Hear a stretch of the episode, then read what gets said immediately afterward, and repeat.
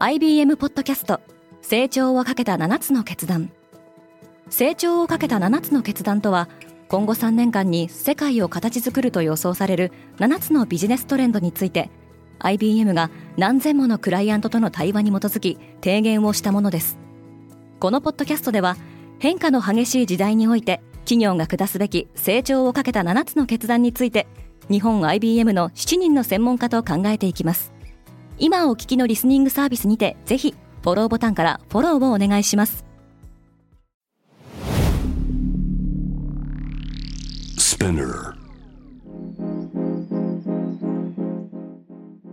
おはようございます。山本ソニアです。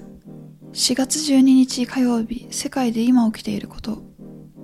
このポッドキャストではニューヨークのニュースルームから世界に向けて今まさに発信されたニュースレターを声でお届けします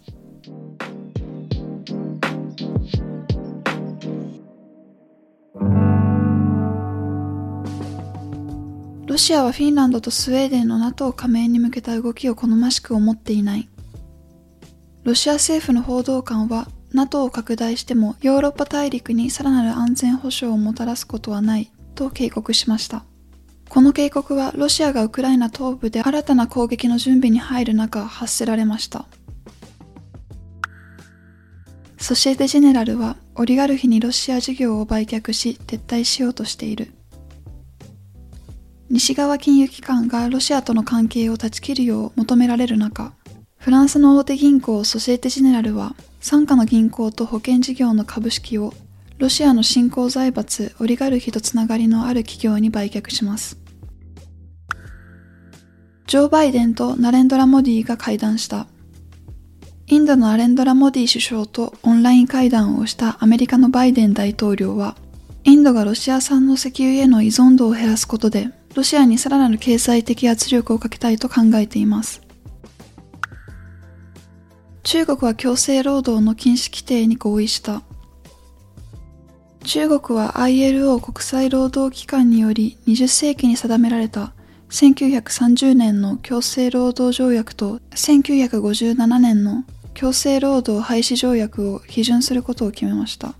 EU との投資協定交渉では、これらの条約を批准していないことが障害となっていました。マクロン大統領はフランス大統領選の決選投票でルペンに照準を合わせている。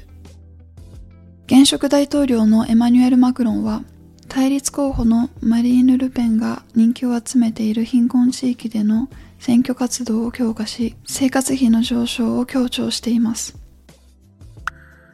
原油価格は3月以来の100ドル割れとなった。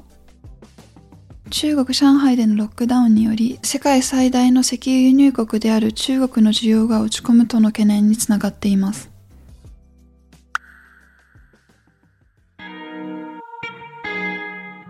今日のニュースの参照元は概要欄にまとめています。明日のニュースが気になる方はぜひ、Spotify、Apple Podcast、Amazon Music でフォローしてください。クォーツジャパンでは世界の最先端を毎日2通ニュースレターでお送りしています。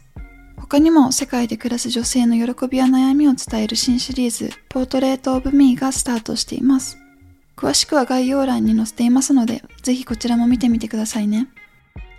山本ソニアでした。Have a good day.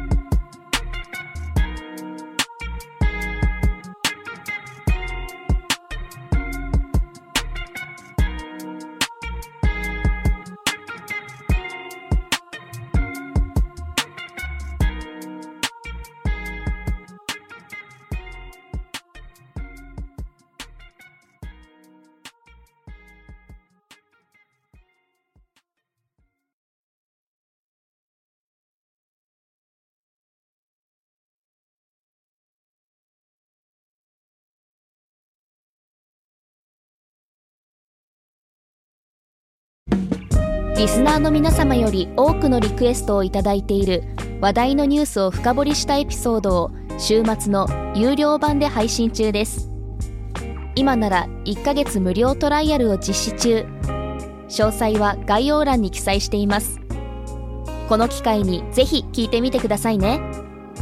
感想ご意見もお待ちしています。